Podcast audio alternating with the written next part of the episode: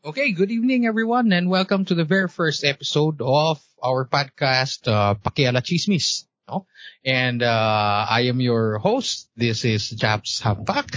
And, uh, with me today is my co-host, Attorney Marlon. Attorney Marlon, say hi. Hello, co-host hello talaga. Japs. Hello, Oo hello, naman. hello, hello. O naman, siyempre, kailangan ng ano eh. Ayan, si Attorney Marlon, no? Yan ang, ano, ah, protection natin. Asunto. Kaya lang pala kasi naalin. No? Hindi. Marami ano eh, eh syempre, kailan, kaya nga pakiala chismis, no? Bakit pakiala chismis yung ating ano, yung ating title ng podcast, no? Kasi, yun nga, mga ano tayo eh, di ba? Mahilig makialam, maraming opinion. Oo. At marami Feeling ring ko kanina eh, iniisip ko, Jabs. Ako yung pakilamero, ikaw yung chismoso. Kaya Ah. pakita chismis. Pwede. Pwede, di ba? Pwede, pwede. Oh, pero aminin na natin, no? Ah, updated tayo sa mga showbiz chismis minsan. At ah, pag lumalabas yon sa inyong mga sa mga social media feed, ibig sabihin nyo, ini-scroll nyo yun. May algorithm yun eh. Lalabas talaga yun pagka, pagka mahilig tayong mag-scroll eh. Kahit hindi natin aminin, no? Mga tolits, mga tolits talaga narito. Ano Mga ba yung tolits. ano, tawag ngayon, Tolits? Uh, tol, ano, latest. Yeah. Ah, okay. Ah, gano'n. Yun ba yung kalaban niya, no? Yun yung kasama Yun ni, yung ano, nasabing ano ah, ah, no? kasama ni Marites? Oo, oo, oo. Daking Si. Marquez ba, tsaka si Tolits, mag-asawa o magkapatid? Hindi ko alam. So, pwede natin gawa ng chismis yan. Pwede, no? Open for Oo, pwede, Isip ng magkumpare, ganyan. ah. pagkumpa. Kumpare, magkumare, si Marites tsaka si Tolits. Tolits. Ah, parang ano, pare, may kasama ka ba dyan? Yan. Yun. So, okay, good evening, good evening uh, everyone and salamat sa pakikinig sa aming first ever episode ng aming uh, podcast, no? Ah, dito, ah, kung ano lang, yung natin, may ano bang plano natin? May kabuluhan ba tong podcast natin? Din, naganda naman tayo. Yung mga guests natin, merong kabuluhan. Tayo lang naman yung wala. Lang tayo, for ano lang tayo dito eh. Ah, to represent Ay, nga yung tayo mga- common denominator. No? May kabul. Kabuluhan by association. Yan. to represent the ano the trolls no and the ano, yung mga nangingialam lang no ayan so eh fortunately malaya pa naman nating bansa at open naman mag-voice out ng iba-ibang opinion no Yeah. so um kaya tayo gumagawa ng mga podcast na ganito and sana sa aming mga audience eh may mapulot kayong aral no Katulad, naalala ko nung, ano eh, nung nag-aaral pa ako, sabi nung professor ko, at least daw, may matutunan ka eh, na isa. Eh yung example niya, nung sa nag-aaral, kung paano yung tamang pag-stapler. Maroon ba yun ang tamang pag-stapler? So, yun yung natutunan mo na isa. Oo. okay na, okay na. Mm. Ang tawag doon, substantial compliance. Ah, oo. Yan ba? Ano yan? Ah, yung mga ano, kung kung sa math eh, least common denominator dito eh, ano, yung ano tayo, minimum effort lang, no? Pang tres lang. Pwede na. no? Yan Pareho yung ano eh, yan yung advocacy ni Jap sa, sa amin eh. Oo, minimum compliance. Oo, pareho pa rin naman yan eh, di ba? Nasa promise, na yun. over deliver ba yan, bro? Hindi, ano, under promise, um, consistent delivery. Yan. Next Ah, term, yes. no? yung ulit. Oo, di ba? As declared. Hmm. Ayun, so, ah, Tony Marlon, pakilala natin ang ating mga guest for today. Ipakilala natin ang ating gwapong-gwapong mamang naka-white. Oh, sino ba siya? Oo. Di para maiba, iba tayo sa ibang podcast, pakilala nila yung sarili nila. Pwede ba yun? Yan ang gusto ko, mga mi- mga minimum ano, minimum effort talaga. Minimum. In-invite na nga natin sila, maghahanda pa ba tayo? Di ba? Oo nga, eh, di ba? Oo. Saan na, pag may sponsor na, tsaka na kami magtatrabaho ng konti. Oh. Ha? Oh, sige. Um, yan, searchy, searchy number one. Sa puti. Yan. Can you introduce yourself, please? Oo. Oh, okay. O, ah, isa akong professor, nagtuturo rin ako sa universities tsaka sa school, tsaka isa rin. ah, yung topic natin ngayon, no? so practitioner rin ng ah, human resource. So, mayroon akong minamanage na maliit na kumpanya. Ayan. O, TJ Paralta nga pala, nakalimutan ko pangalan. TJ Peralta. Kala ko, iba-blind item mo lang talaga. Parang hanapin niyo ako. Oh, Ah, professor ako pero hanapin niyo. Ah. Okay, thank Ayan, you. sir, yes, sir. And yung iyong kumpanya, eh, pwede ba nating banggitin para sa mga manonood dyan? Baka gusto nilang ano, ah kumontak, no? Yan. So, yung kumpanya ko, yung pangalan na Psych Apps. So, kasi kami mga psikologista. So, Yun. yung psikologista na pang industriya. Yan. So, pag-uusapan natin yung mga empleyado. Yan. Mhm. Yan yung mga aming, kumbaga, ay uh, eksperto. Yan. Hmm. Oh, very interesting. Oh, parang, parang maraming pakiramdam ko, maraming tanong dito sa podcast, pati sa mga comments dyan, no? Para, so, yung mga gusto magtanong, maglagay lang kayo sa comment, no? And we'll try our best to answer your questions, no? Kahit medyo huli, di ba? Sabi nga nila, huli man daw at magaling, huli pa rin. No? Ganun lang. Simple lang. Okay.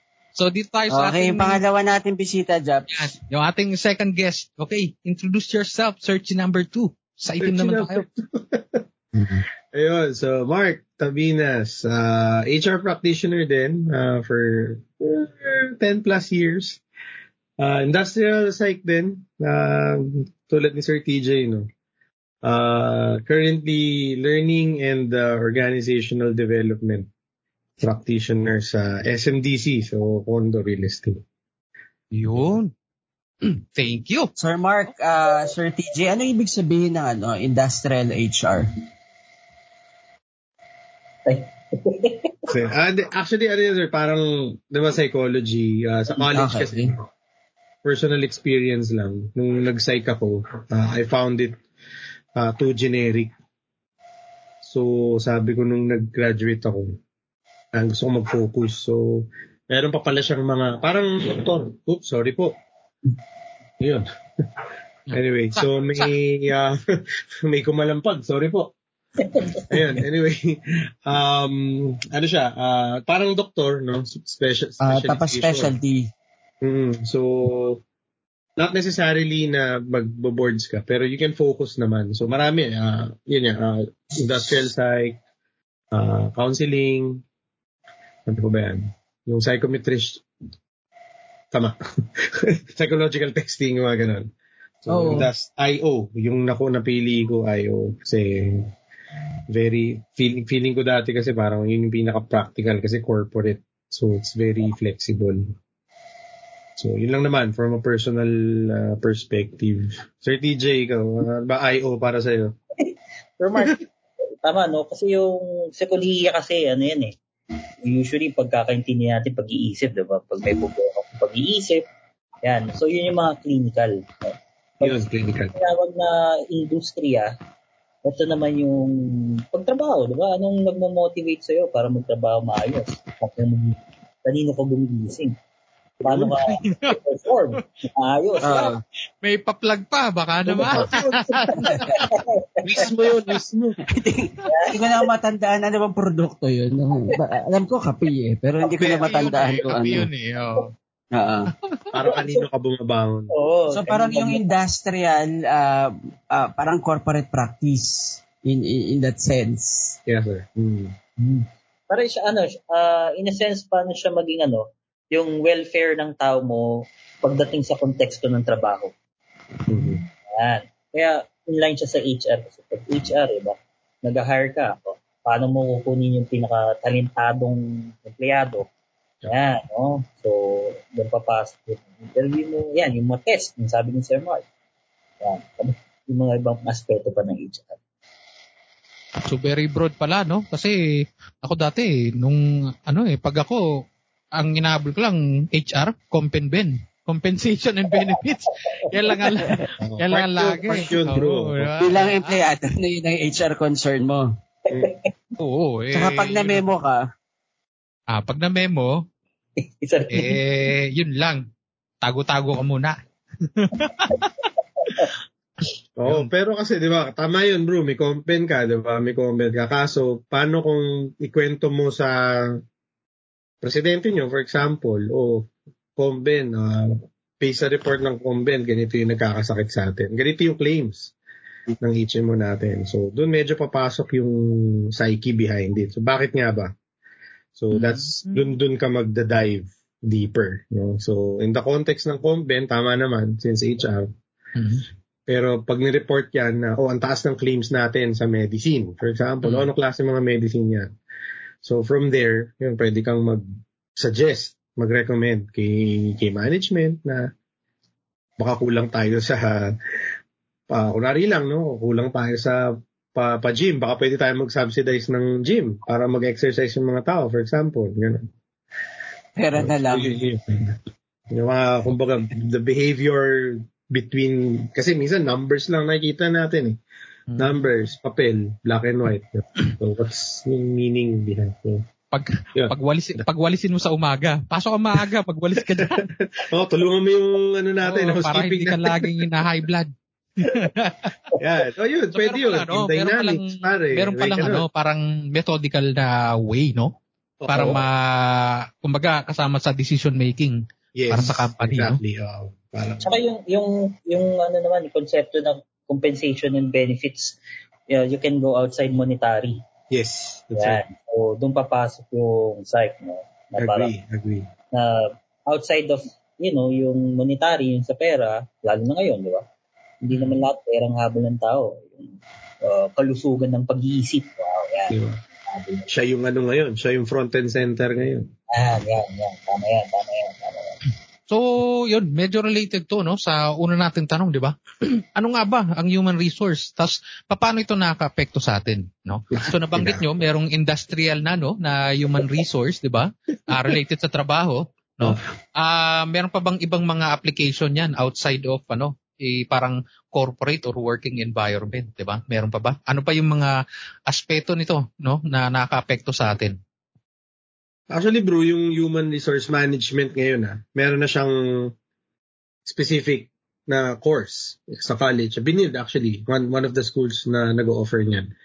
Human resource management. So may, may meron talaga siyang focus in terms of human resource management. Um, siguro difference lang coming from the organizational psych na lens. No? Pag human resource management kasi operational.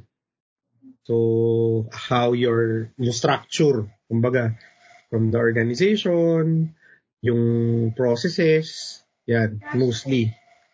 Ganun. Pagka, yun lang ha, based on experience lang bro. Kasi may mga naging interns tayo, mga nahawakan na interns before. So medyo nakita natin yung difference nung ano nila, mga requirements. So mostly operational, mostly structure, ganyan. Ah, kasi yun, pagdating sa industrial psych, yun nga, psychology behind it.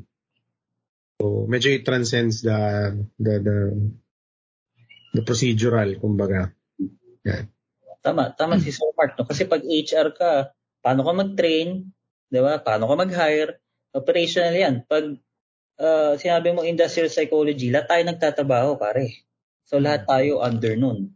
Kasi lahat tayo nasa stress, lahat tayo dumadating sa demotivation, Yeah. lahat tayo nagpro-problem. Yung iba ka tumatagal sa kumpanya ng 30 years, eh, yun pa rin ang sweldo nila. Bakit Hmm. tumagal ka na? Bakit? Yan, yan yung mga ibang mga sinasagot ng uh, ng. Ayo. Yeah. Ayo. Mm. Eh, so itong ano, no? So parang encompassing sa buong buhay na as long as tayo ay parang part pala ng workforce, tayo ay ah, naghahanap buhay, no? So kas talagang kasama at nakaka-apekto sa atin yung human resource, no? Yes, sir. Uh, Interesting. Eh, So yan, pag mga nagsara yung ano yung kumpanya, ah nahuhuli sila eh, natanggalin. Ah, mga talaga? HR. Oo. Oo. Kasama na accounting. Yan. yes. Mm. Actually, tin- iniisip ko nga eh kapag ba, kunyari, yung head ng HR kapag may violation, sino mag issue sa kanya ng ano, Oh, yun, eh, magandang na tanong yan. memo, yung mga ganun. Kada, kadalasan sa experience, yung magandang experience sa amin, Sir Mark, kasi galing siya sa uh, malalaking industry. Sa amin kasi, Ma- more of ano ko eh, me- small medium eh.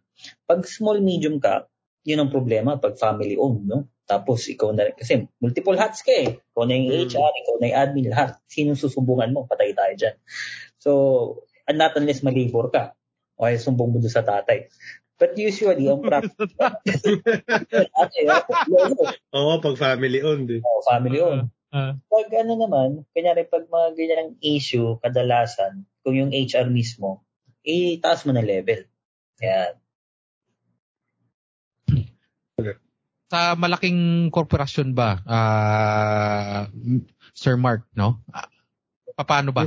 Pag kunyari si HR manager o si HR director ang may problema, kanino isusumbong? Kay Tulpo ba? Tulpo, kay Tulpo na ba? Hindi, Yung tool po. Actually, usually bro pag ah, ano, pagka yung bigger organizations, uh, meron siyang dedicated ah, labor labor relations. Mm-mm. Mm-mm. May may may may ano pa yun, may separate discipline pa yun, no. Ah, so that's another story. Pero for grievances kagaya niyan, um dapat ano, you have to consider din kung unionized ba or hindi yung organization. So that's one, no. Pagka pagka unionized kasi may union. Ah, usually culture natin, I mean other countries din naman, pero dito kasi sa atin iba yung 'di ba iba yung ano ng union eh, iba yung appeal, iba yung dating ng union. Yeah, may So, stigma. Oo, iba yung stigma. So pag unionize yung company, meron yan CBA or collective bargaining agreement. So yun yung bible ng between the employer and the members of the of the union. So hindi mo siya pwedeng baliin basta-basta.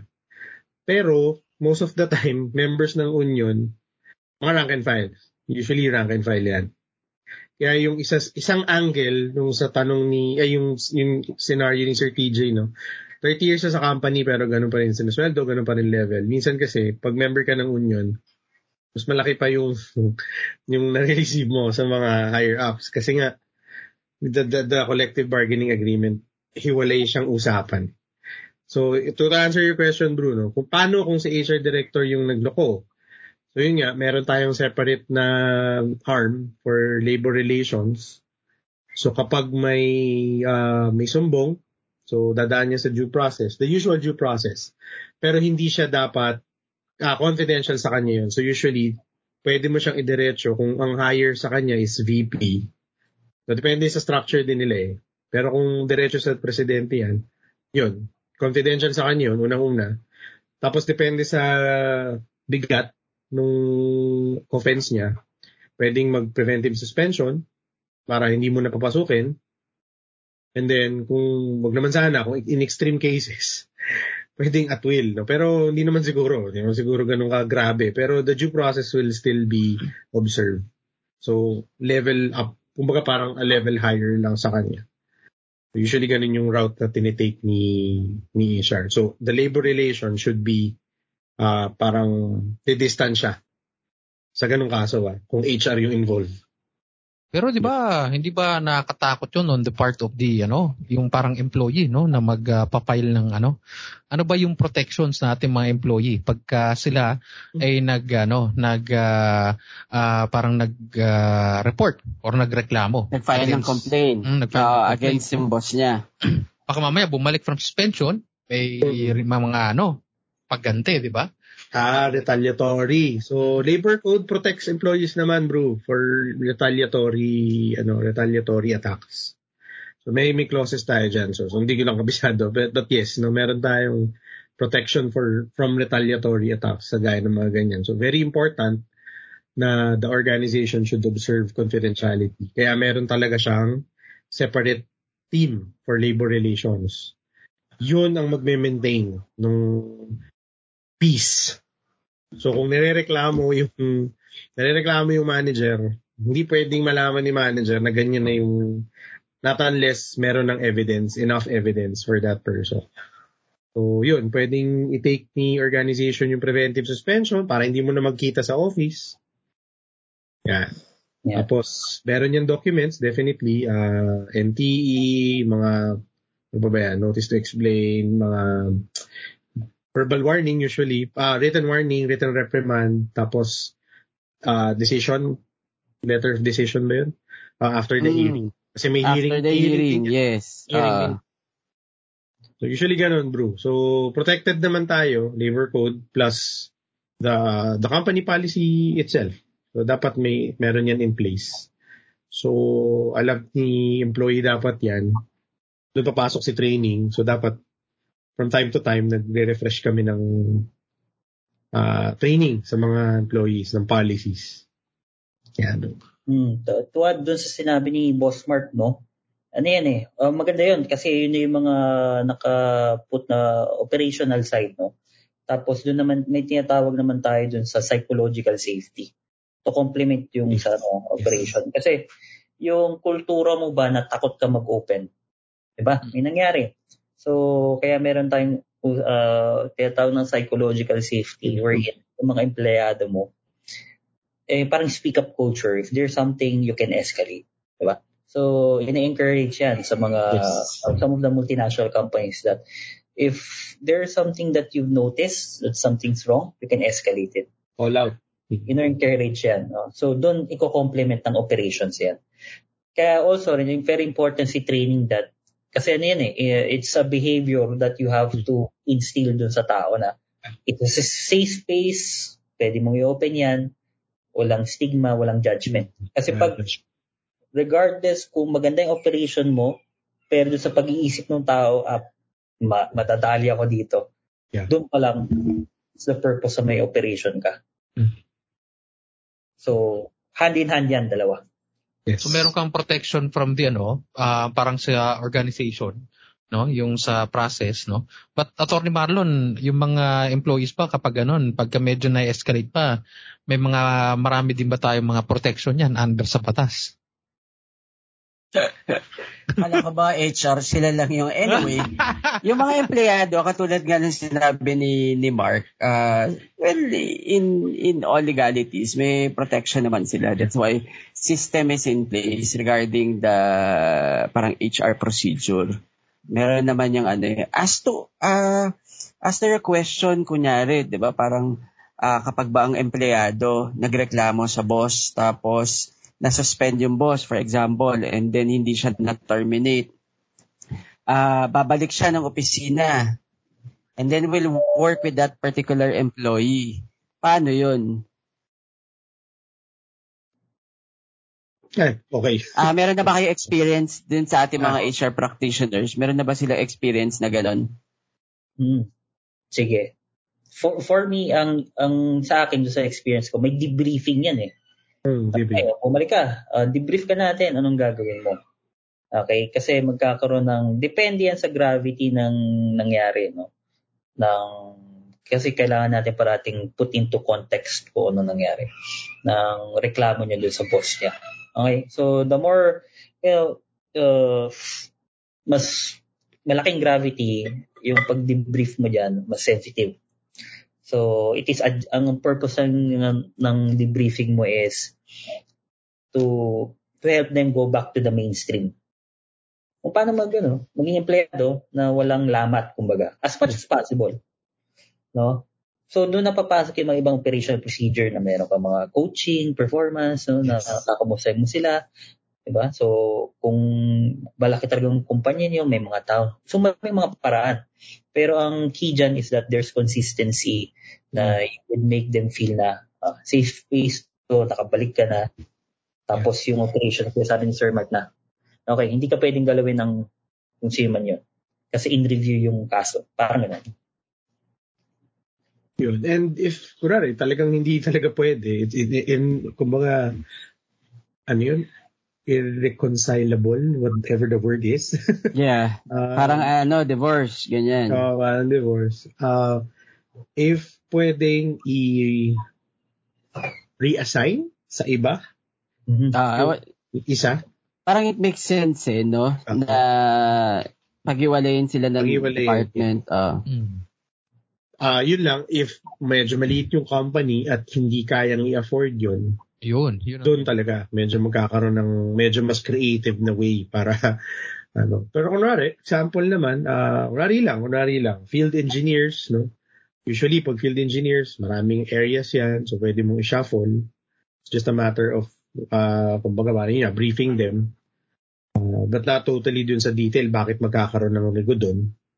But yes, no, there's there's that intervention din na reassign, no? Or kung same team pa din, pero pwedeng ibang shifts, pwede rin yun, sir. So, parang call center, for example, 24-7 tayo, para hindi hmm. kayo magkita, isang gabi, isang umaga. Parang merong ano mga practical solutions na yes. we can ano we can implement just so to avoid that particular parang hostility na uh, magkasama sila. Diba? Pero pa, may tanong ako no, may follow may follow-up question na ako kay ano, kay uh, kay Sir TJ, no? Um kasi siyempre, marami dito sa no, sa kumpanya sa Pilipinas, marami dito sa atin na um hired through agency, no? So paano naman sila? Do they have ano, uh, do they enjoy these benefits, no? Anong protection nila? Oo. Well, uh, as far as I know, no, pag naggaling ka kasing agency, ang employee relation, employee-employee relationship mo, dun syempre sa, sa agency. So now, it relies na responsibility ng agency mo to provide. May mga naman kasi yung mga parent company or yung mga kliyente, they extend their services to them. But mm-hmm. full responsibility. Pero meron naman ng mga batas, for example, yung mental health act, no? uh, na would support yun sa mga well-being ng uh, empleyado mo regardless kung ikaw ay coming from agency or not. So, doon pa rin ba ano yan? Uh, isang employer-employee relationship mo doon sa agency mo. So, dapat responsibility nila to cover that. Ayan. Mm-hmm. Correct. So, parang gano'n. Uh, if uh, may, kurang may reklamo dun sa sa staff na naka, naka-deploy or naka-assign sa kanila. Yung HR ng principal, hindi siya makikipag-usap doon. Mm. So, ang i-course through niya yun doon sa agency. Kasi the employer-employee relationship should be maintained. So, dapat yung technically yung HR ng agency yung kumausap sa tao nila even if they are deployed somewhere. Mm, okay, Kaya kasi multiple clients yan, yung agency, may reklamo yung isa, nililipat lang nila sa iba. Sa iba. Kasi, syempre, kasi madalas natin nakikita yan, di ba? Kunyari yung mga facility, iba yung nagmamanage ng facility, di ba? Tapos iba rin yes. yung parang nag ano, nag uh, parang naglilis nung uh-huh. facility, di ba? So medyo ano pala 'yan. Um medyo maraming involved, di ba? Sa mga ganyan scenario. Okay. Pero total eh, nandito na rin naman tayo sa ano, sa topic na medyo ano, medyo mahirap at sensitibo eh tanungin ah uh, yan. Partner, partner, tanungin ko na. Hindi ko alam kung bakit tayo nakarating dito eh. Oo, oh, tanungin ko na yung mga guest na para May mga pinatay tayong questions. Hindi ko alam partner kung kung bakit napunta tayo sa agency at labor only parang parang ano eh, di ba? Parang tumatanggap tayo ng mga ano eh, reklamo. uh, yung caller natin, yung caller natin. Iba kukonsulta na sa atin natin eh. Oo nga eh. Pero sige, pag may mga tanong kayo, yan, sige, pakilagay lang sa comments, no? At uh, we'll try our best to address through our ano experience HR Hindi professionals. Hindi naman namin kaya yung mga tanong, we can always refer. Wala namang problema. Mm-hmm. Yan. So, um, yun, total nga, nandito Actually, tayo Oh. Partner, di ba may pinrepair kang tanong? Yung tanong yeah. natin kung in 2022, ano daw yung ano, babalik tayo dun sa... Nilagpasan mo ah. Sige, uh, sige, sige. Mamaya, mamaya. Tanong eh. Uh, Kasi ma- mamaya tatanggap na tayo na ano, eh, labor complaint eh. Uh, ano daw in 2022 ang nakikita nyo na trabaho na pwedeng pasukan ng mga tao Mm. Oh, yung mga patok na trabaho, 'di ba? Yung tingin yung mm-hmm. babalik tayo sa ano, eh, pinipilit natin ibalik yung normal. And marami sa mga kababayan natin, 'di ba? Nawala ng trabaho or uh, nabawasan, naghahanap ng ano, ng greener pastures, no? So actually diba? ano nga eh, um, pwede. Partner, feeling ko uh, dapat may episode to to eh. Gusto ko malaman yung HR's perspective ng pandemic. Kasi I think ang uh, ang dami nilang pinagdaanan with respect to ano eh, to parang labor relations eh. Especially during the pandemic. But I think it would take so much hours eh. Yeah. Sige, So, na, maybe episode mo, two. ne- oh, next episode, eh, imbitahan natin, may alam ko may mga kaibigan tayo na ano eh, 'di ba? Yung mga agency manpower services, no. So, pwede rin natin ma-guest yun sa ating sunod na episode. Babalik ka din naman sa agency. Oh, dito tumatanggap na reklamo, yung sunod na episode naman na yun, tumatanggap ng aplikante. Ayun, pero yun nga, ah, katulad ng tanong ni ano ni partner Tony Marlon, ano ba ah, sa ating mga guests no? Ano yung tingin nyo na patok no or ah, yung mga maraming opening or in demand na trabaho ngayon 2022? Okay. Uh, first, ano ba? Eh- Ano bang mga usual na... Sige bro, siguro ano lang, to put into context, ang naging main uh, driver ng attrition or yung pag-alis. So, work from home. So, very, ano ngayon, very particular ang mga applicants uh, dun sa work setup. In fact, tinatanong kagad nila yan kung on-site or work from home. So, that's one major change. One ma- major uh, adjustment na kailangan gawin ni, ni HR no? in the in the onset of the pandemic. So, uh, tama si Sir TJ din kanina yung sinabi niya no, when it comes to what you can offer when it comes to benefits. I have to second the motion on that. Kasi minsan, kahit mas mababa, certain pay cut, pero work from home, kagat yun. Kinakagat nila yun. So, Parang ano mga yan eh, 'di ba? Isa rin sa isa rin sa mga naging ano yan, 'di ba? It's a global it's a global issue or a global phenomenon, 'di ba? Oh, yung Even Great US and Europe ganun din, 'di ba? Oo. So siguro in terms of mga patok na na work, no? So IT still thriving, no? Uh, So, kasi they, they can do it remotely, eh, no? Yes, so most of their most of the functions, no, they can do it remotely. Um, syempre yung mga ano natin, no, mga e-commerce related na work, mga virtual assistants, definitely. Um, yan, yung mga chat support, Mhm. Um, kasi may tumatawag sa akin na ano na lending eh. Nasa bahay lang siya eh. Pina, ino-offeran ako ng loan, may tumitilawak pa eh. Sabi ko, pa nasa bahay ka ba? Sabi ko, Ay marami yan ha, patok yan ha. Ah, yan mga viewers natin medyo okay yan pero mag-ingat tayo minsan sa mga ganyan, no, Michael? Oo, pero legit naman kasi may ano sila eh, may spill sila, meron silang meron sila tsaka yung number pare, yung number ah, hindi hindi common mobile number. eh. So alam mong ano yun, basta yung mga special numbers para sa kanila. So ayun, hindi, Hindi nang hihingi ng load yan. Oo, hindi nang hihingi ng load. Yun, most of the hus- hustle or side hustles ngayon, ganyan, mga patok. No? So, uh, recruiting, meron din. Meron din tayo tinatawag na RPO or Recruitment Process Outsourcing. So, they've adjusted easily sa pandemic. So, most of their recruiters are at home. Um, may mga US, may mga US accounts yan. International accounts yan. So, kahit yun oras lang talaga din yung nag-iiba. But, ano pa ba? Ah, digital marketing, na graphics, graphic design, sorry. Graphic design, ah, yan. So, yung sa mga, mga profession, some of the profession na na-encounter ko na talagang very particular sa work from home. Hmm. So para magkadikit yung ano, yung patok na na trabaho ngayon, yung mga trabaho na pwede mong gawin sa bahay, yung may na work from home na ano. So kung fresh grad ka, tapos naghahanap ka ng work, mas maganda parang yun yung mga possible options mo for easy hiring.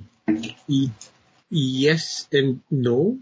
Kasi depende, sir. Kung Okay. okay. It's interesting. third year ka na, Sige. diba, kunwari third year ka na, too late to shift. Pare, ah HRM, for example, hotel. So, yun is sa mga tinamaan talaga affected sobra ng pandemic. So, it's either you tawag dito para weather through it. No, kasi may mga unti-unti naman na nag-hire na rin naman ngayon. Or you try to do some personal hustle or side hustle in the meantime. Kasi kung gusto mo talagang i-practice yung course mo, Whatever profession mo, no? uh, the profession that you want. Wala siyang one size fits all. Mm. Kasi kagaya sa group namin, training was heavily impacted.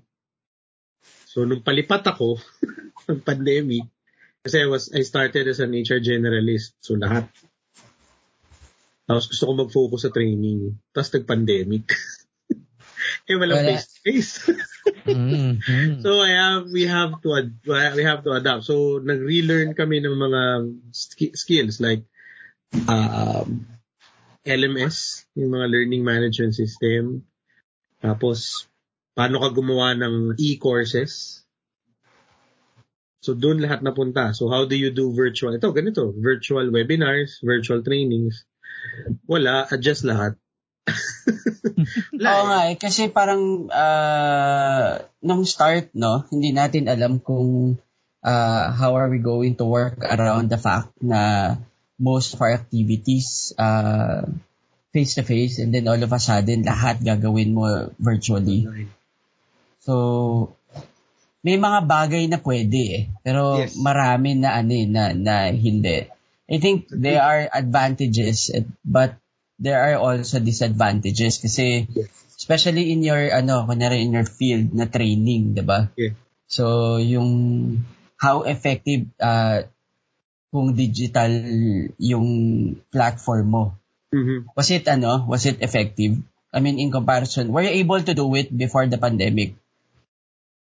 Yes. Pag, usually, ang ano niya, measure niya, kung technical course, okay lang siya virtual. That's fine. Kasi, minsan walkthrough eh. Mare, system walkthrough, Yeah. kaya niyang sabayan. Pero kung behavioral yan, like leadership, ah ano pa ba? Soft skills, like conflict resolution or conflict management, ganyan. Hmm, Hindi ako fan ng virtual pag ganun yung topic. Kasi it has it has to be experienced person to person. Yeah. May mga verbal, may mga non-verbal cues ka, may mga body languages na na y- y- y- y- makikita mo lang kapag face to face. Wala yun eh. So, how do you know kung yung kausap mo eh into the topic na very personal? So, medyo, yun, medyo ako yun, dun ka pa talaga. Pero technical, yeah, go lang. Sige, game. Kunwari, Excel. Sige, buksan Tuturo Excel. mo. oh. Turuan kita. O, o kaya, ah, virtual presentation. O sige, gawa kang deck sa PowerPoint. O, bigyan ka ng pointers. so, yeah, yeah, Yeah. So, depende pa rin attorney eh. So, Sir TJ, ikaw, sa firm. Yan, ano ba yung ano? Ah, yan kasi sakto si Sir TJ nasa ano, um HR firm yan, no? So, ano ba ang mga patok? Ano yung mga maraming hiring ngayon para sa ating mga viewers, no? Tsaka Oo. audience. ano ngayon eh, nagbago na yung landscape eh. Yeah. So, ang nagiging uh, labor market ngayon is candidate driven.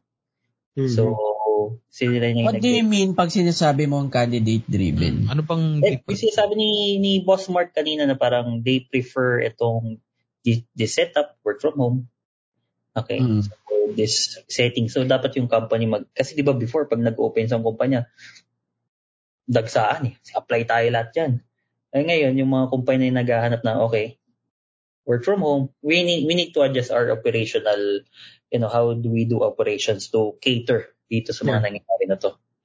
So, yeah, yung masasabi ng mga uh, learning management system, trainings and all. So, anong implication nun, no? So, ba- basically, yung implication nun is that yung mga patok talaga na trabaho ngayon, depende yan sa kumpanya if they can keep up, i-provide yung mga kailangan ng tao. True. Okay? Kasi, uh, nagpatunayan na natin, di ba? Uh, working from home works. Remote working works. So, how would you adjust? Meron mga iba na mga traditional na they would still cling on dun sa face-to-face, which is okay lang. Pero you're losing on talent. Hmm. Yun yung issue doon. And most especially, nag-change na tayo ng uh, workforce, di ba? Mga bata ngayon, digital natives na yan, di ba? So, Yes. multi-skill na yan. Ba? So, isang sabi mo lang, napakabilis, napaka-efficient. Hmm. So, we, we must leverage on yung technology, we must leverage sa mga nangyari. So, yung patok na trabaho would depend dun sa mga kumpanya. Okay, kasi lahat pa naman ano eh, since nag-open na yung economy ngayon, lahat na yan babalik. Diba? So, ang hindi lang syempre patok would be yung mga hard hit pa rin, mga tourism, mga ganyan. Pero the rest would makaka-recover na. Mm. Mm, yeah. Pero total, nandyan na tayo sa usapan kung ano yung patok na hiring ngayon, no? Eh, maganda rin malaman natin sa mga hiring ngayon at saka yung mga nag-hire pa, no? Um, ano ba yung mga highest paying jobs, no? Dito sa Pilipinas, no? Ah, Lagi meron yan sa Facebook, di ba? Oo, pero ano yun eh, parang global yun eh. Ano ba yung dito sa Pilipinas, no? And baka makapagbigay tayo ng konting konting range, no? Magbabari naman yan. Mag-disclaimer naman tayo, magbabari yan syempre, depende sa laki ng kumpanya, di ba? Pero ano yung mga normally na ano, Ja- na uh, high paying jobs yan, no? Yung pa rin sabi kanina ni Boss Mark, no, kasi nag-RPO rin kami, nasa sourcing rin kami. Uh, tama, eh, hindi mo mawala talaga yung IT, e-commerce. O Yeah. yung mga, and ngayon, patak na trabaho, I can say sales. Kasi since bumabalik lahat, di ba, nag-open up na, kailangan mo ng tao to you know, to reinforce your sales ng produkto mo or ng service mo. So that's one. Kasi paano ka makaka-recover kung walang magbebenta eh. So you get the people. Hmm. Okay, so since uh, quintessential lang e-commerce ngayon, yung mga lahat, no? may mga yung mga, mga grab, hindi na mawawala yung mga yun eh. So, yun yung mga high-paying jobs. For ranges, I'll defer to you, bro. Ikaw ang firm eh. Limited view ko dyan eh. ranges, for example, ah mapapaisip ko eh, no? Parang mali yung course ko. Actually. I, may inassist akong client, yeah, may inassist akong client before, IT. I think he was, I think tw- 26 uh, at the time na IT. Ay, engineering course siya eh. Pero nag-IT siya, I think for months. I don't know how was how he was able to do it. Yung sweldo niya during that time, even years ago, talagang sabi nga ni TJ, mapapaisip ka, eh, san, Yeah. sana nag-IT ako eh. Totoo, totoo. Especially when you're doing recruitment, kita mo yan. You're offering, you're, off, you're, you're doing the job offers, di ba? Parang wait lang. Talaga, ito yung offer ko dito. Kasi ko yung nag-offer na, you're, di ba? I mean, pero ganun talaga, it's business need. So, Oo. we have to get what we pay for. So, we buy talent, we invest in talent. So, yeah, ganun talaga. Shocking. Uh, IT, IT, tama. I second the motion kay Sir TJ. Uh, IT course, technical courses especially. Yan. Uh, depende pa sa skill yan. Uh, the rarer the skill, the higher the pay. So, may mga kilala kayo ng mga, lalo na yung mga, uh, last na dinig ko to ha, hindi ko alam ngayon kung ito pa rin. Uh, full stack developers. Yan. So, pag narinig nyo, yung mga full stack developers na yan. Yan. Very sought after yan. Very Full stack din bayad yan. Oo, pare. Stacks and stacks. I think, ano, no, partner yung mga Uh, creatives easy din, di ba? Tingin ko, mataas din ng, ano, di ba? Ngayon, no? Alin lang? Creatives, no? Kasi, di ba, digital Creatives, yes. yung, ano, Ah, it's part marketing, no? Yes. I think, uh, well, even before naman, lahat ngayon nga kasi is digital eh. So, lahat ng uh, yung digital marketing, anything na practitioner ng e-commerce, they're the the one really thriving. Kasi lahat sa ano na eh, sa sa Facebook, uh, sa Instagram na binibenta eh. I think it's the accessibility to yung, na lagi kami phone nakadikit eh. So, lahat ng careers or lahat ng trabaho na related to that are the ones na talagang thriving. Mm. Tsaka ano, uh, just to add lang yung mga mga bagong position, yung mga customer success, mga customer experience. Customer experience. Yan, no? Yeah. Actually, napansin ko nga, and medyo age reveal, ah iba-iba yung mga positions ngayon, parang chief catalyst, yung mga ganon. I Yes. remember the days na yung position mo is ano lang, manager, assistant manager, di ba? CEO, With the, ano, It's CFO. part of the, it's part Uh, of with the the change branding. to digital. ngayon, saka ano na, parang- Daming bago. uh, chief instrument. Yung ko, I don't know, parang, uh, I think it's the, I, I, parang time na rin, I guess, na, na, ano, na, kaya ganun na yung mga position. Na-encounter ko. Oh, ako lang nakapuna kasi nga age reveal. Ano ba? Ah, actually, you have to, ano, ah, depende sa culture eh. Sa culture Hmm. ng organization. Um, may, may, may organization na they want your titles to have executives in it. Kahit hindi ka Yeah. full-fledged executive. It's just for the heck of it. Kunwari, recruitment executive. Pero, internally, your rank is rank and file. Or level is rank and file. May ganun. In terms of branding, in terms of the yung title. Kasi somehow, it, psyche behind it, di ba? Somehow, it, may, may dating naman talaga, no? Ano yung, ano yung chief catalyst, ano, officer or, uh, ano ba, customer, uh, uh, customer, CX, CX specialist. Mm. Yun? Ano yung CX? Or what do you call this? Uh, the data scientists. Yeah. Oh, yan. Mga- I think, yeah. ganun eh, di ba? I think it says more about yung yung generation ngayon na they're more creative with respect to whatever they're doing. That even yung position or title ng positions nila, they they, they put their own spin to it. Uh, they put their Kasi parang before, uh, di ba, parang before kasi kung ano yung bigay sa'yo, sige, okay lang. Ngayon, pag, uh, there's so... secretary, tapos. Uh, tapos. Pero talagang yung mga Supervisor, yung mga yan. ngayon, Supervisor, tapos. yung mga position ngayon talaga ang babango ng ang babango pakinggan, no? Talaga No. maganda maganda Eh, pakinggan. Ang galing din. Ang galing din na creative. Evolve. Nag-evolve siya.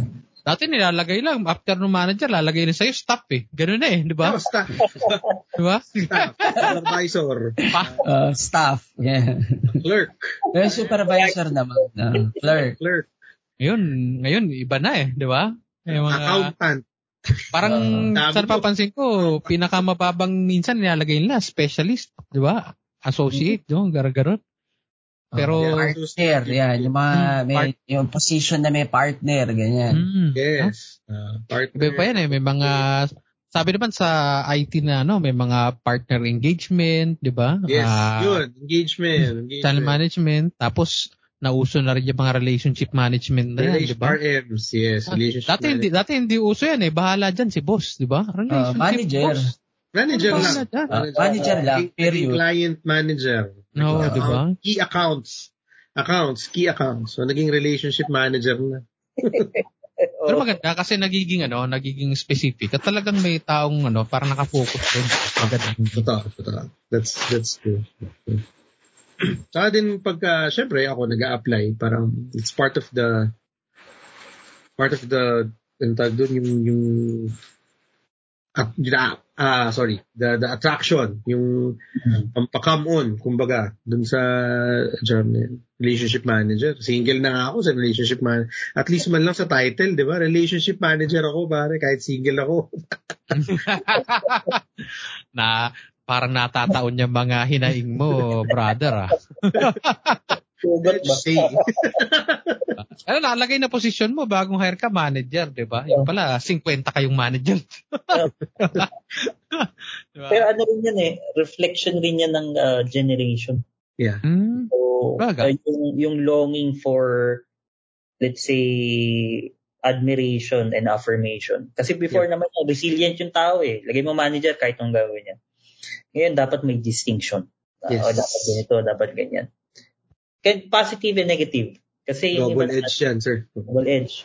Tama, uh, Boss Mark. Kasi minsan, okay, yung iba, they put positions pero for the sake of it. Yan. Ano yung problema. So, Yeah, I I have to agree na ano, na double edge siya. Yung whatever they're doing right now. Ah, sabi nga ni TJ kanina na ano rin yan, it goes also yung sa longing or yung sa yearning for affirmation na Validation. be recognized. oo. So, hindi ka, ayoko ng basta manager lang. Kailangan, ano ko, relationship manager. Yep. Kaya ang unang indicator niyan, no? Nakikita ko sa mga email eh, dati lalagay lang pangalan. Position one-liner lang yun, tapos kumpanya. Ngayon, pagka yung mga email nila, manager ka na na ganito, ganitong ganito ka pa, ganito. Ang haba na nung ano, nung signature, di ba? Signature pa lang, email signature pa lang, email na. Pero. Yan, sa mga ano natin, yung mga, paano yung mga bagong ano natin, ah, bagong graduates, no? Ah, may mga tips ba tayo, no? Paano, ma- paano sila mas mabilis na ma-hire, no? How can they be, ano ba tawag doon partner? Hireable? Yung ba-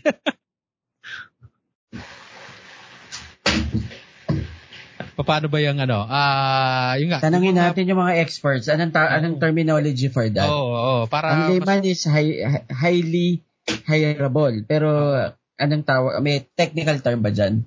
Mm. Yung mga, sabi nila, sought after. Mga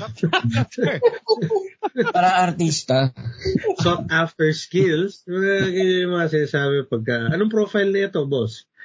Wala, may vacancy. Anong profile na ito? Oh, sought after skills niyan, ganito, ganyan. Diba? So, yeah, may, may JD kayo, may profile kayong ganyan. Diba? Technically, yung not really hireable. Siguro, ako, ano lang eh, Oh, sa mga new grad natin, ano ba? Pa- paano sila? just Ah. show up. ako, yun lang eh. Actually, yun yung ano eh, no? Yun yung first step sa lahat ng bagay. Just show up. Show up. And be, and be on time, di ba? Di ba sabi na rule of thumb, di ba? If you're, if you're on time, you're late. Mm. Usually, pag interviews, ganyan, di ba? Pero, technically, yes, it can Eh, be share hireable. na naman ako kaso age reveal eh. Wag na lang, sige.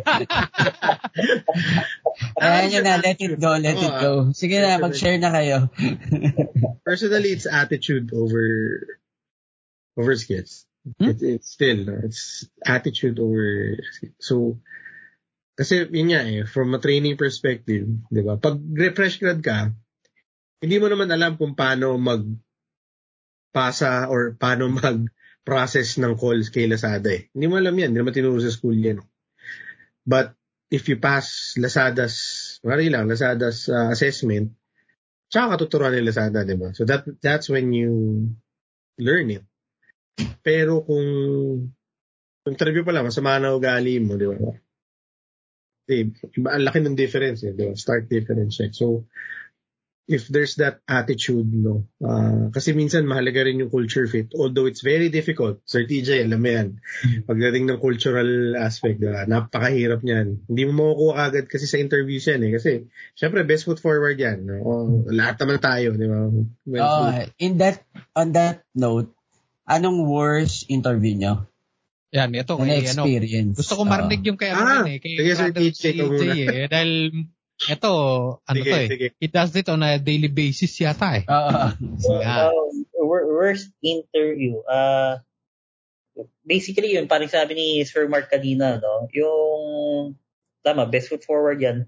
Pero yung ethics niya na hindi magpapakita late, or it, it tells a lot about the person. eh. So yun yun. So for me, yung mga, siguro sa interview, given na yung, ano eh, yung medyo boastful, syempre, hina, hina-highlight niya, di ba? That, that's part of it eh. Pero yung underlying factor na yung inform ka beforehand, ito, ano yun eh, mga, sabi nila, manifestation or mga red flags or Red flags, yeah. o- of how the people or the person is going to be. So, ay, and siguro siguro sa interview, lalo na ngayon, kasi usually sa Zoom or virtual, kahit pa paano mag-extend ka ng effort na magayos. And that's the, that's the, uh, Uh, Yan, mga mga audience natin, maligo kayo. At least man lang, maghilamos tayo, no? Oo. Yeah. Nung may pandemic, ano bang na-experience mo worse? Um, ano eh, there's a difference between emphasizing your your achievements versus mayabang lang talaga. So, meron. May na-experience akong ganun. Ah, as in, ano siya eh, um, ano ko ba explain? He's he talaga, lalaki. Uh, he was, he was telling the, the story, he was telling what he did. Pero yung pinaka red flag doon is how he say, how he says it. Especially the body language. Mm. So, ikaw bro, pag may kausap kang client, di ba? You're very mindful of how you stand, how you sit, di ba? Eye contact and everything. Grabe, Ben. Ah, yung ini habang ini-interview namin, slouch kung slouch habang nagkukwento ng achievements niya. Bro, Talagang ano ha? ah, nakikita niyo naman ako, nakikita niyo naman ako, di ba? Kasing gilid, ganyan. Um, eh, sinabi nyo ano eh, ah, ano yun eh, make yourself comfortable eh. Eh, yun, tuloy. Literal. di ba, pare? That's by far the worst. I mean, pag ginaya ko kasi kung paano magsalita, baka magkaroon ko ng idea kung Ah, saan alis ko. Ma- magkakaroon ng trabaho bigla si Atty. Marlon yan. Anyway, that's, I was- So again, kaya ako talaga sabi ko, your your manners, your attitude, that's one of the most important things that you can bring in an interview. Yeah. Skills, again, nandyan yan para turuan. I mean, your your buddy, your mentor, your coach, your supervisor, nakapaligid sa'yo lahat yan. Even yung kachismisan mo, nakateam mo, may may tuturo sa'yo yan. But the, the attitude, yung behavior, demeanor mo, X factor talaga yun. Mm. hindi ba nila ano yan? Ah, kumbaga, hindi ba malay mo, may, may mga may mga naalusot ba talaga na ano, yung mga magagaling no na medyo ano, medyo ah mag-alter ng behavior during Wala bro, ganun eh. Meron talaga. Sa Sir TJ, meron talaga eh. Meron talaga. Meron talaga. Kaya, kaya nga sir, di ba at least meron ka namang probationary period. Correct. The best thing that you can do is to minimize Oo. the chances. Mitigate ka na lang. Talaga may Yeah, iwas. Kaya yan, yan ang mga tips natin, no? Ah, show That's the up. complexity and- ni, yun yung complexity ni IO psychology. Kahit naman kami, kung inaaral namin yun, lahat ng gagawing objective to, hindi mo makukuha sa exam to. So yeah, it's really a matter of ano din. Multi-approach. Ano yung ano, yung mga red flag na parang, ah, nako, magiging problematic employee to. Common. Common red flags. Ako yun, sir, yung experience ko, yung how he sits. Slouch eh. Sin slouch. Sin grabe. eh. Kasi parang wala kami sa office. wala na lang magtanggal ng sapatos pag chinelas ata yung mga ko. Anong, ano, ano, anong, anong position? Ay, kita ko, kita mo naman ako, sir, di ba? No, no, I mean, anong work niya dapat? Yeah, ah, ganyan. kasi I was ganito, I was part of the, ano eh, ganyan, ganyan, I was part of the, tumatagilid, tumatagilid pa, no? Pare, sa, talaga, sabi, seryoso ba ito? Sabi, ah, I forgot the role eh, kung ano yung na-apply niya eh, forgot the role. So, mga Oh, ganun, it's- ano eh, medyo. Let's leave it at that na lang muna, no? Eh, well, I hope nakakuha siya ng work. ano pa rin naman tayo, best wishes pa rin naman kahit ganyan. Eh, paano naman yung ano, um, paano naman pag yung mga nasa workforce na, no? Yung mga balak mag-change ng career, no? Ano ba yung mga kailangan ng paghandaan dyan? Ano yung kailangan ng mga tips or kailangan na i-consider pag mag-change? ng- Actually, ang follow-up question ko nga dyan, partner, is, is this high time para mag-change ng career? Yan, tama, ah, tama. Mm. For, considering na, for me lang, Ah. ano, mm, na pandemic. ah, yes, kung considering na pandemic, is it high time? Dapat ba? O, tapusin mo muna, and then, tsaka mag-change ng career. Mm. Hmm. For, Yeah, for me, Ganda question. oh, Yeah, Sir TJ, go. ano eh, ano eh, it's, it's one of the best time. For me, ah, one of the best time. Kasi, Paano mo nasabi? Paano mo nasabi? hindi na tayo, ano eh, we are not bounded by employment eh. Ang dami na opportunity, ah, di ba? Other people can make, uh, do their own business, di ba? Gumawa, Actually, Ang daming ano, teach na nag, ano, nag, nagnegosyo during the pandemic. Lahat naging cloud kitchen. Oh. Diba? So, ano eh, yung, yung pandemic itself, it created uh, other industries eh, that supposed to be prior to pandemic, hindi mo isipin. Yeah. Diba? Eh, it worked. Yeah. So, bakit ka pa babalik sa employment? So, it's high time. No? Kasi, for example, yung mga yung mga furnitures lang eh, yung gumawa dito sa bahay na iba eh. So, dati siyang uh, parang contractual sa isang kumpanya. Eh, may skill naman siya. Diba? Puhunan mo lang yung uh, gawa mo, customer feedback, pakita mo lang sa sa Facebook na ito yung mga nagawa mo, diba people would ano eh. Yeah. Buy your product eh. So if you're talking about yung yung career change, I think it's it's feasible, it's high time you can do it as long as first uh, passion mo to tsaka may skill ka to do that and also you know how to market. Yeah. Kasi kung gaano ka galing, hindi ka marunong mag-maximize ng uh, social media, hindi malalaman ng tao yung skills mo. Yeah. Paano kung ano, yung old school ka na tali ka sa mga ano, responsibilidad sa bills, yung medyo kabado ka na, na ano, na pag ah, nag-engage ka sa negosyo, kaya nag-change ka ng career, all of a sudden, yung lahat ng mga payables mo, electricity, ah, baka mapabayaan mo.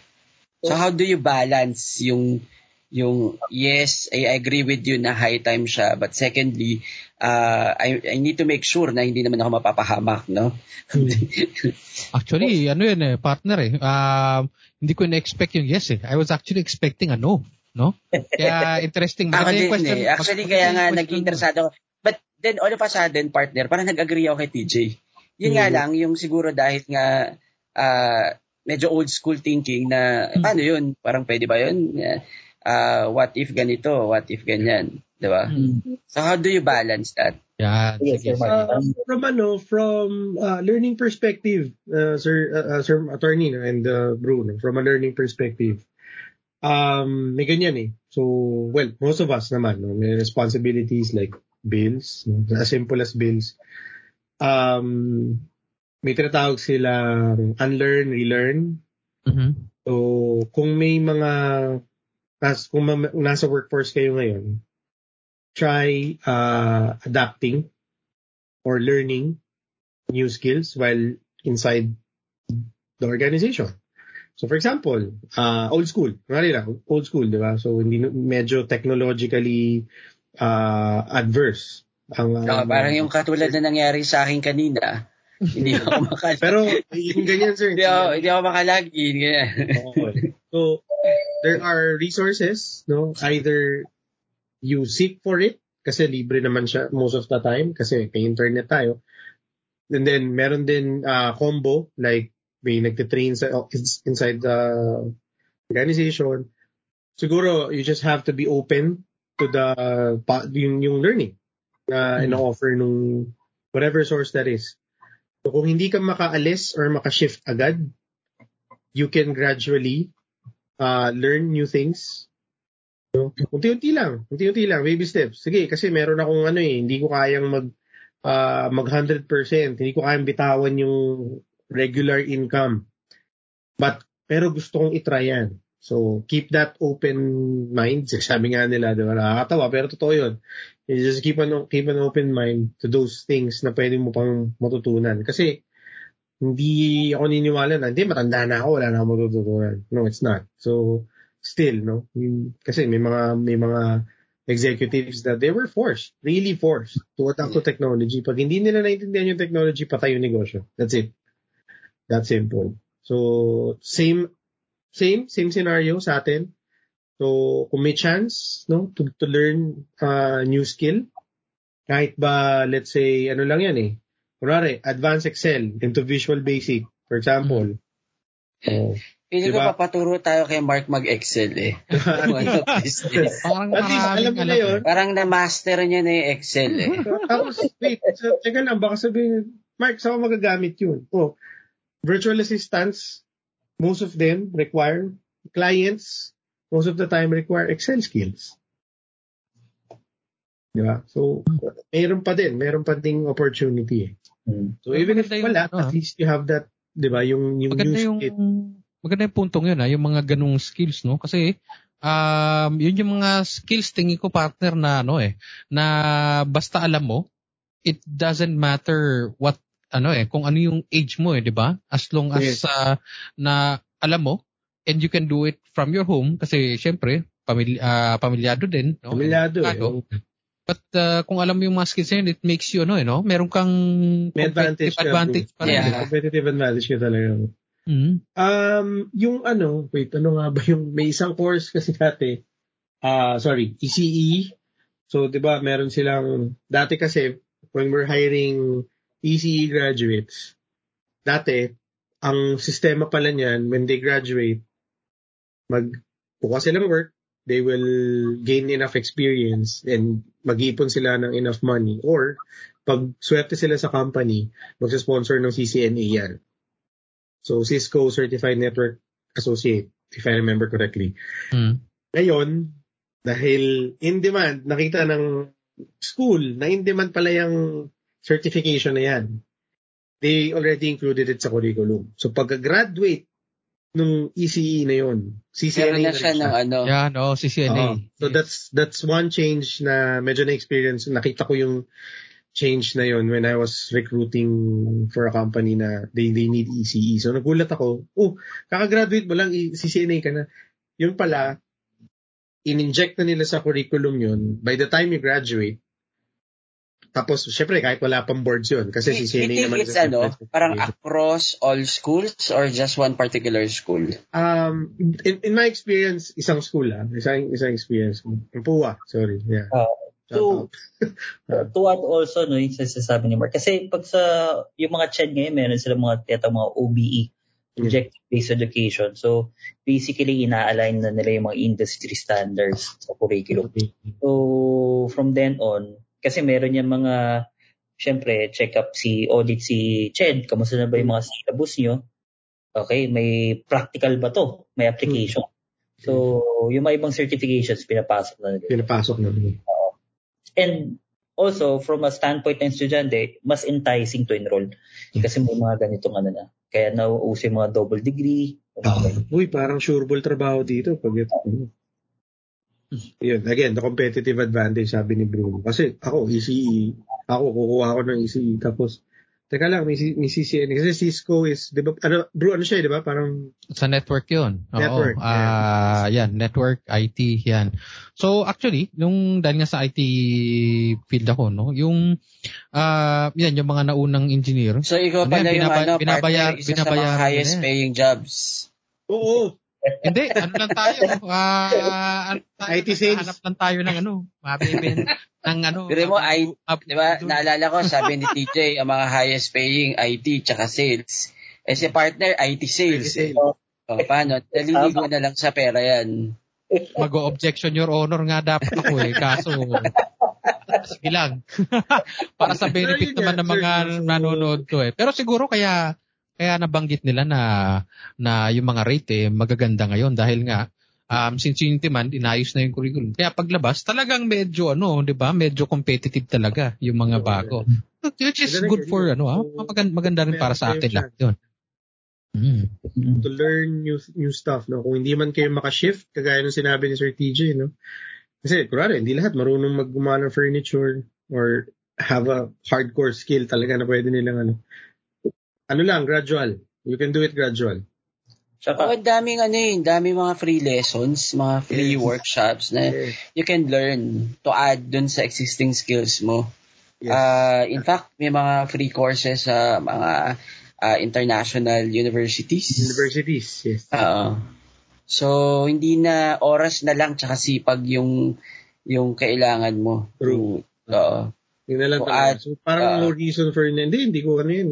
Wala ko oras. Or, hindi, hindi ko na matututunan yan. Hindi eh. Parang, wait. So yung mga ano, yung Nakakapag-Netflix ka mga nga ng isang upuan eh. Niloko mo naman ako. So yung mga ano, yung mga certificates Mabilis lang kasi na nakukuha Netflix. natin, no? Pagka login mo, play na lang yun. Ang season lang, kayang-kaya, isang upuan eh. Pero Oo. yung mga free courses, andyan na, ayaw pa.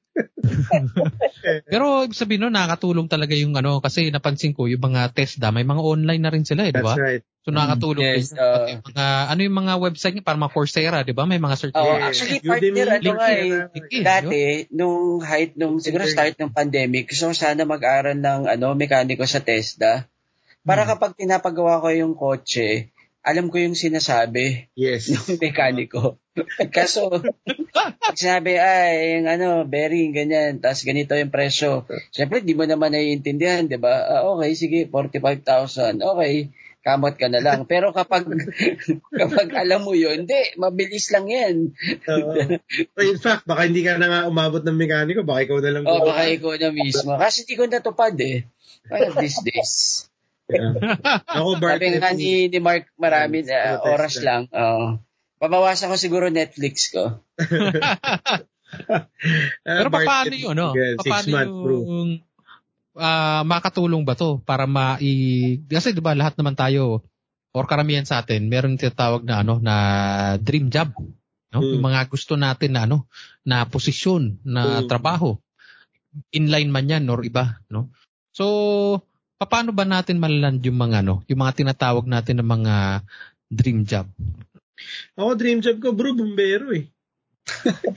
I was gonna say, magde-devil's advocate ako, partner. Tayo ba Oo. nakuha na natin yung dream job natin to even ask the question? Ako, Hindi, kaya nga na tayo tatanong eh. Ay, sure ko bumbero talaga. Gusto kong sumakay sa truck, yung pula. That's it. di, Oo. ba, di ba yung sa ano, yung Eng bitin ba yon? Pwede kayo sumali doon, no? Ang daming volunteers. Actually, ang dream job ko, ano ba dream job ko? Sige, balikan ko kayo. Ikaw, TJ, ano yung dream job mo? Mamaya may ano may ah, self-realization pala si Pat. Uh, sige. Yan, sige, maganda yan. I-share natin, no? Ikaw, ah, Pro TJ. O, si Oh, Mark daw bombero eh. Oh, Ako, daw si Mark eh. Tayo dito, yung parang Safe space to, pre. Safe space. Lang. Tayo bumalik. lang. Walang nanonood dito. Yung ano, ba, yung alam mo yung yung sa dinosaur, yung mga paleontologists dati siya, yung bata. Ah. Ah, yan. pero ba sa atin nun? Wala naman okay, sa Pilipinas. Ba't ba nangingilam ako eh? Uy, baka may mag-comment dyan yung nanay tatay na paleontologist. Di ba? Hindi, Pero ah, kung, malamang pero wala. Pero kung Oh, baka meron, pero wala akong okay. kakilala. Hmm. Ikaw, Ah, partner, ano? Ako? Dream job ko? Ah, presidente sana eh. Kala ko, astronaut eh. Ah, di maganda rin yung ano, astronaut. Ah. Gusto ko mag-astronaut. Gusto ko rin magpiloto. May isa lang problema. Takot ako sa heights. Pero parang ang ganda eh, di ba? Pero takot ako sa heights. Oo. Minsan may mga ganun eh, yung contradicting, di ba? Takot ka, pero gusto mo talaga sana. Oo. so, Kung kaya mo lang, di ba? Magkapatid ka na lang, para walang sa heights. tubo, di ba? Takot din ako pag maalo na eh. Oh, yun lang. Bahay ka na lang. Oh, nanonood na lang tayo. Ano lang. No, Netflix. Commentator. Yeah. Oo. Podcast. Ikaw, partner, ano ba? Anong... Wala akong ano yung may isip, but, but ever since, ang gusto ko lang tumira sa dagat eh. Hmm? Baka siguro wala akong dream job kasi ayoko ng job. Oh, maganda rin yun. Dream ko rin yun eh. Baka dream lang. Eh. Walang job. Di ba? Ah, ah, huwag natin pag-usapan yung dream job. Parang lumulugkot Oo, na yung na lang. podcast natin. Pero Parang ako, natupad na dream job sa yun. atin eh. Ah, Bumaba eh. dream job. Actually, okay yan kasi it's your aspirational eh, di ba? At a certain point, that's your aspirational. eh. So kung talagang, ano, if you're dead set, no, in, kasi depende eh. Kasi if you, again, no, life sets in, life happens, reality sets in, no, you'll be directed to different paths. So, yeah, yeah, nasa sa'yo, again, nasa sa'yo yun. If it's really the dream job na talagang dream job, dream job talaga, then yeah, I guess, go go for it. No? But, kung naman kagaya ng karamihan sa atin, uh, yeah, you have responsibilities, you have duties, di ba? Kasi ako pwede ako mag-shift to bombero, kaya lang, papapayat muna ako, mayroon yung training nun. Dulo Ang- yun, walang yeah. problema, kaya lang, eh, medyo malaki ko ngayon, so wait lang, kuya, baka, Ah, diba? ikaw ay Ako, takbo, problema no? eh, diba? Mahirap, mahirap maglakad sa apoy pag nakasalamin, putik, di ba? Ang feeling ko naman kasi, ang take ko dyan sa dream job, ang operative word for me dyan actually is the job. Di ba parang binanggit natin kanina na just show up. Yeah. Yun yung unang step and do the job. And then eventually, kasi parang eh, hindi ka na matandaan kung sinong ano eh, nag, kanina ko na ano, I think sa unang law office ko na pinagtrabahuhan, one of the partners sinabi na uh, strive for excellence, money will follow. Ganun pa, ano. Oo. yun yung ano, I think yun yung ah, parang ah, naging guiding light ko sa work. Hmm. Although hindi ka naman sure kung consistent, pero yun yung iniisip ko. Yeah. Pero sa tanong ko sa mga guests natin, yung mga yung mga dream job, dream job ba niya ganyan na nasa isip eh. Alam ko medyo ano ah, medyo parang ibang field yan, pero ano ba yan? Min, madalas ba yan related sa mga passion natin? Mm. Well, Ako, ah, hindi. Ako, gusto ko lang talaga yung truck na pala. May laruan din ako nun. So, dati. So, So walang logic, walang rhyme or reason. Wala, wala. Basta gusto mo lang. It's the act of, ano, it's the Ah. act of helping. Kasi nasa HR ako ngayon. So, I guess that's, you know, sa, the act of serving. The act of serving. Ah, baka yun yung ano mo, yung core mo, no? Uh, so, I think that relates to the, ano, still, no, yung common, ano niya, trait Yeah. sa team job, tsaka sa actual.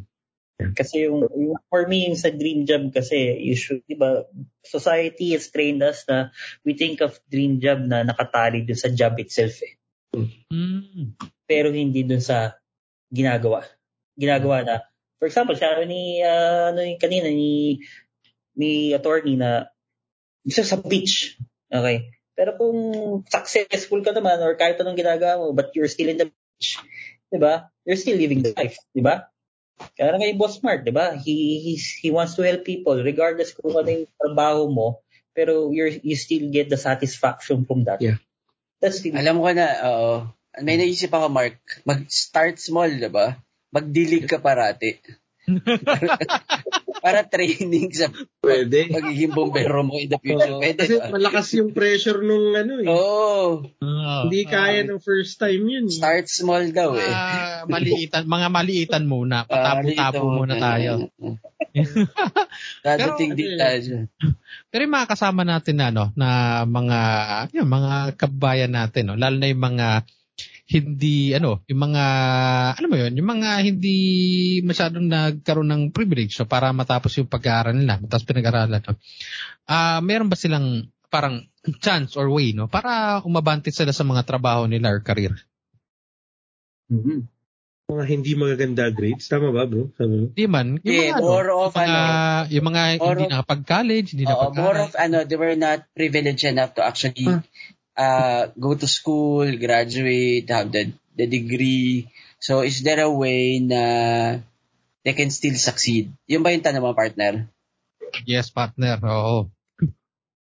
Yeah, I think ngayon, sir, sa daming ano ngayon eh. Daming means, actually. Madaming options. No? Yeah. Again, tama yung sabi niya sa ah, yeah, Uh, it's the matter of sipag and ano eh. Dami eh. Daming, ang daming options eh. Ang daming mong pwedeng gawing diskarte sa totoo lang.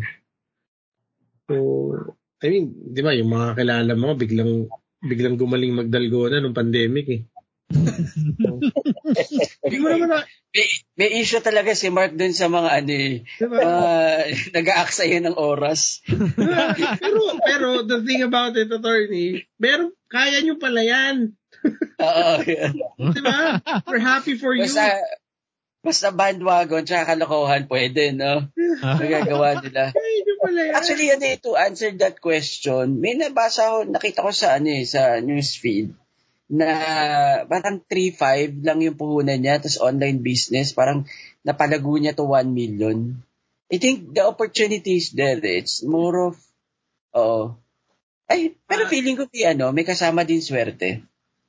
Mm. Yeah, luck plays it plays its part, pero you have to work for Yes, it to be yes. more lucky. Ah. Parang ganun. The, Para the harder- mapalapit ka sa swerte. Yes. oo.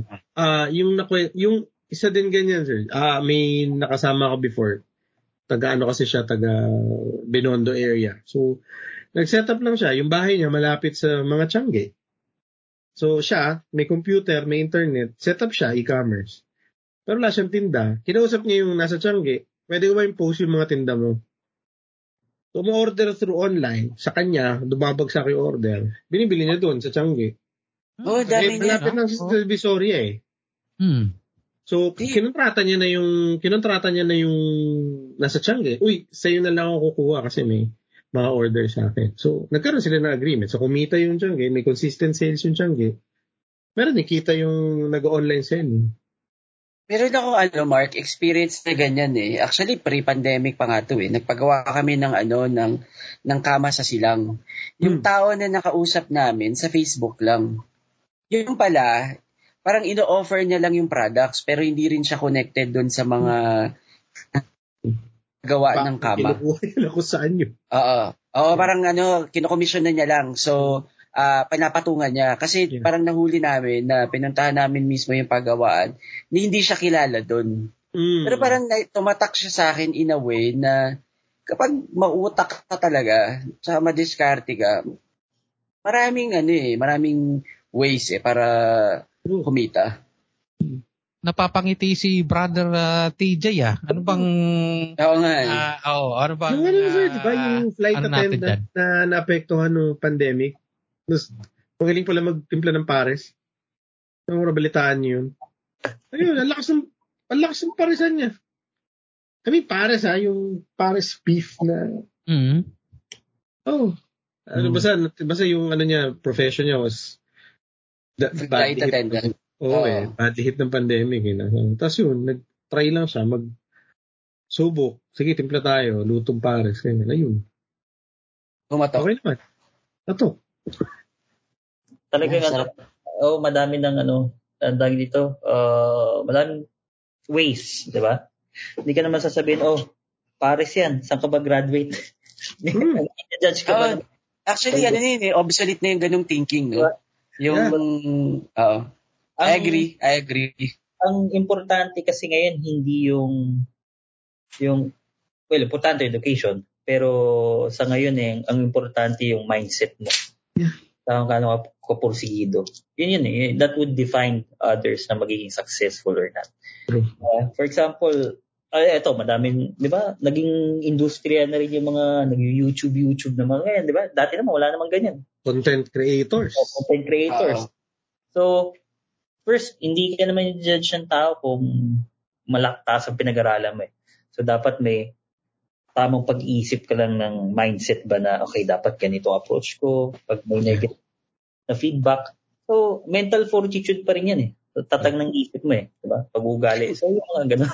Pero Ang meron dami sila, kayo, no? ano, May- ang daming ah, mga profession partners, tsaka teach, tsaka Hmm. Bart, yung sa TikTok, Mm. di ba, yung how they promote doctors, lawyers, ah, engineers, architects, lahat ng ano, lahat, nasa TikTok na sila. So, parang nung una, ah, parang feeling ko, okay, parang iba na iba na talaga yung time ngayon eh, 'di ba? Sabi mga obsolete na talaga yung thinking na ah, parang with the presumption na pag mataas yung education mo automatically snooty ka or elitist ka. Parang wala na yun, hindi na siya hindi na siya uso.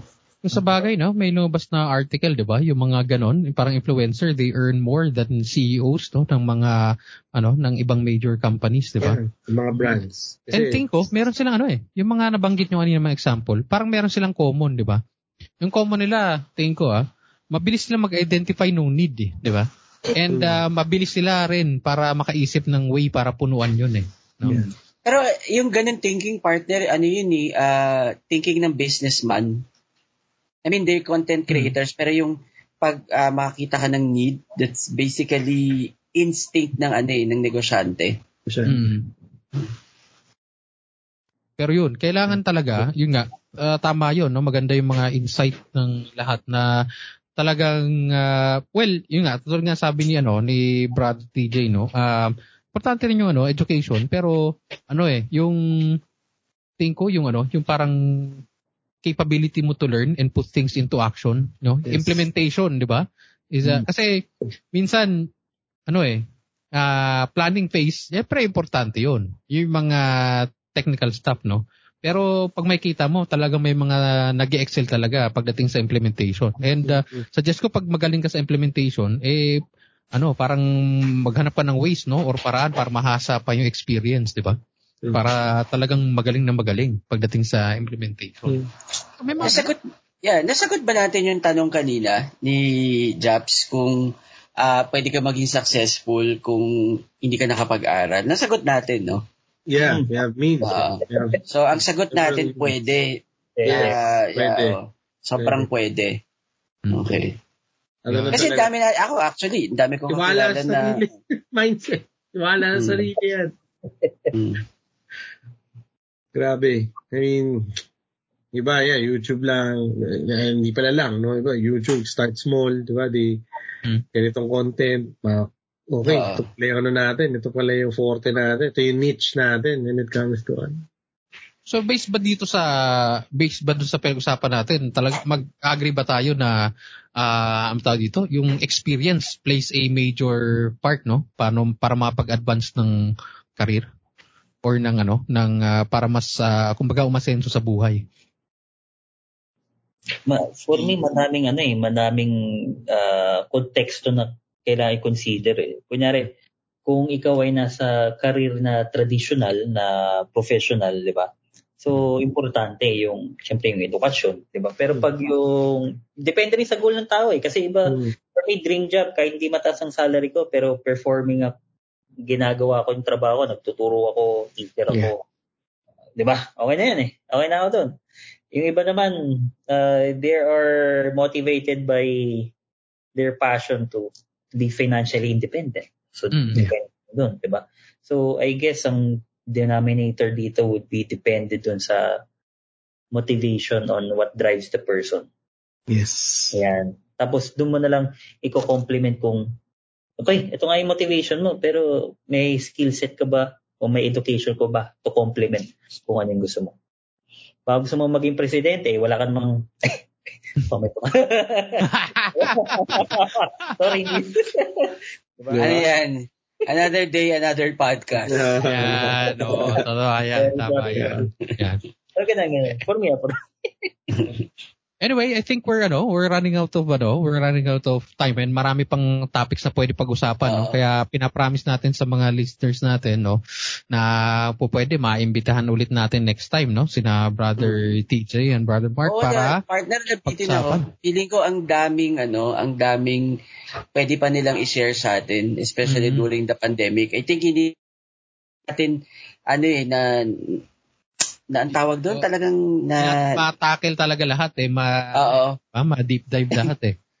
oo, para, kasi, they're right, ano eh, parang halos frontliner sila eh, with respect to yung employment, o ngayong pandemic. Kasi, ah, as a lawyer, ang, pag nagko-consult kasi mga HR sa amin, ah, parang regard yung nagbabawas, 'di ba tayo mark dati ng ano ng oras nung height ng Yeah. pandemic just to cope kasi walang negosyo, 'di ba? Tapos parang nire-research natin, tama ba 'yon? Is it even allowed? Yeah. Tapos nung talagang complete ah, lockdown, ah, walang hindi ka makakapagbigay ng sweldo kundi financial assistant lang yung ibang empleyado. I even know of one company partner na ano na nag-cut yung manager up ng Mhm. let's say 25% Para, para lang, lang to augment oh, ibigay Okay. doon sa ano sa uh, sa supervisor uh, and below. Yung mga ganun, parang ano lang ako, uh, yun nga, imbitahan natin ulit yung uh, ating mga bisita sa Hmm. na expert sa HR for another episode Yes, para lumalim pa yung ano. Sure. Yun, so yan, um, yan maganda yung mga ano, punto ni partner and also talagang very informative yung naging ano natin, naging uh, episode natin for today. Very good first episode, no, para sa ating pakiala chismis, no? And sabi naman sa inyo, hindi lang puro chismis at pakialaman dito, no? May sense din naman tayong konti, di ba? So, yung bisita and, natin meron partner. Oo nga, oo nga. Tayo naman kasi nagre-represent lang tayo, ano lang tayo dito eh, uh, tagaan lang, taga-gatong lang, no? But, uh, gatong. Yun yung ano, tayo, tayo yung ano, uh, nire-represent natin yung, yun nga, yung pakilamero at mga chismoso. Oo. Wala tayong masyadong na, ano, na, na naambag. Actually, tayo Bruce, natututo, tayo natututo dito eh, partner. Bro, sorry yung kanina, hindi yata natin natanong, no? Siguro to close. Yung, uh, kung yung HR ay pro-employee. Yan, okay. Ay, pro, ay, Kala ko ayos sagutin. Hindi yata na. natin, no? Yeah. Actually, pinractice ko yung sagot ko dyan. Hindi, joke lang. Ah, ganun ba? hindi, hindi, hindi. Kidding yeah. aside. Ah, uh, ito yung ano, ito yung medyo um when it comes to Miss Universe answer mo. Oh, yeah, yeah. HR. Ah, uh, ano 'yan? Parang 'yan yung strike a de, ano, strike a careful balance. Yan. Kasi kaya nga nandiyan kayo sa HR. So kayo yung technically kayo yung gitna, kayo yung safe space ng employee and also while protecting the interest of management. So it's a delicate balance. Kaya minsan, or most of the time, uh, tingin kay HR, kontrabida. Diba? Kasi nga, they, they, we have to strike that balance. So, ikaw naman, medyo ikaw naman brother, tricky, no? ano ba ang ano, uh, nag-agree ka ba sa uh, punto ni brother Mark? 100, 105%, no? Kasi ano yan, eh. At dito, mitigation yan eh, si HR. Oh, mitigation. So parang nasa gitna siya, direction ni management, paano ka ibababa na maintindihan nila. Mm-hmm. Yeah. So that's the key. Para hindi ka magmukha rin negative. Ngayon naman, ikaw naman, paano mo iangat yung mga people concerned to the level, strategic level ng management. Yeah. So, ang, yan ang key ni HR, yung communication. Paano Correct. mo ipapasimplihin yung strategic uh, direction to the, ano, yeah. to the people tapos si people naman, paano ah. mo naman iangat yung concern nila to a strategic level yeah. sa mga management. Ah, kasi inisip nila, sabihin ng management, kasus na naman. Yeah, okay. di ba? Kasus na naman. Pero if you were able to communicate it to them na this would benefit company, no, either short term, mid term, long term, in terms of ganito, they would makikita nila in a different perspective. Yes. Yeah. So, thank you, Sir TJ. Thank you so much. Yun. Communicate. to. Maganda, maganda. Ikaw, partner, satisfied ka ba sa sagot natin? Oo, more than, more than satisfied ako sa sagot. Ah, uh, tama tayo ng ano, napili mga tao para bigyan ng kabuluhan oh, tong totoo, tong podcast natin. anyway, uh, yeah, since uh, we're pressed for time and pangako magkakaroon tayo ng ano ng part 2 nitong ating usapan. Very Ang tanong ko, partner, bago ka mag-close, tayo ba ay uh, pakukumbinsi pa kaya natin itong dalawang po mag-guest ulit sa atin. Oo naman. Mag-iisip tayo, mag-iisip tayo ng paraan paano natin sila may imbita dito ulit. Oo. Bitin so, din eh. yun. Totoo lang, Tama. bitin din. I have to agree with attorney Marlo. Mm, bitin eh, no, Mark? Bitin, no. Bitin. Sige. Salamat, salamat sa ano, salamat sa insights, no. So, siguro bago tayo magtapos, uh, I think may mga tanongin natin partner ng uh, last words or last ano, parang advice or whatever yung ating mga guests, no. Let's start with uh, brother uh, TJ. Oo. So, para sa akin, ngayong hopefully, no, patapos na tayo dun sa hirap na dinaranas natin. So, parating na lang. Tingin ka lang sa sarili mo, sa paligid mo, para kanino ka nagtatrabaho. Dapat, you always have to have a reason. Yeah. So, why you push forward. And you always hold on to that. So, yes. that's it for me, boss. Yun. Nice. Grabe yung closing At, ni TJ. Uh, ito, Brother Mark. Know your why, eh, no? Know any, your why. And any um ano uh, mga bilin, last words or mga ano uh, uh, ano natin tips natin diyan payo sa ating mga listeners. So keep your ano lang, keep keep your whatever it is, no, keep your fire burning. Yeah, whatever it is. Ano ba yung fire na yan? It's either your passion, either your why, it's either your reason to move forward, it's either your reason to Ah, yan, yung pa, gum, dahilan mo kung gumingising umaga. So keep it burning. Keep it burning. Yan yun, yan yung may guiding light mo in your in your journey. Professional man yan, uh, sa bahay man yan, wherever, wherever it may take you. That that would be your guiding light. So keep it burning. Wow. Yan yan lang. Napaganda. Eh, HR nga sila, partner. Mag-related Oo. talaga, partner eh. yun.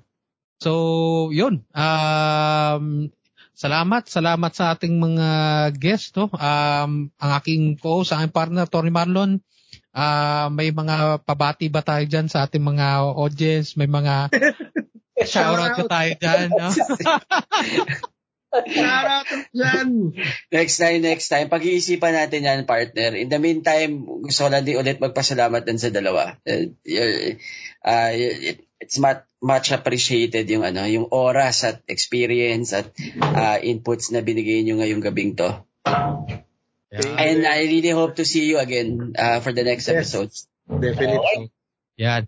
So, yun, um, yun, thank you everyone for listening and, uh, um, you can, uh, listen to our podcast, pati mapanood tong webcast on our YouTube channel, no? Uh, pakihanap lang, Pakiala Chismis, and also our Facebook, Pakiala Chismis Pakiala podcast. Yeah, and, um, this will be available in, uh, Spotify as well, no? Yun. So, thank you. Yan. Thank you everyone. Thank you to our guests. Thank you for your time and uh, to my partner, Tony Marlon. And uh, uh, yun, everyone, um, stay safe and uh, see you on the next uh, podcast. Yan. Salamat. Salamat. Okay. Take care. Thank you, thank you. Thank you, everyone.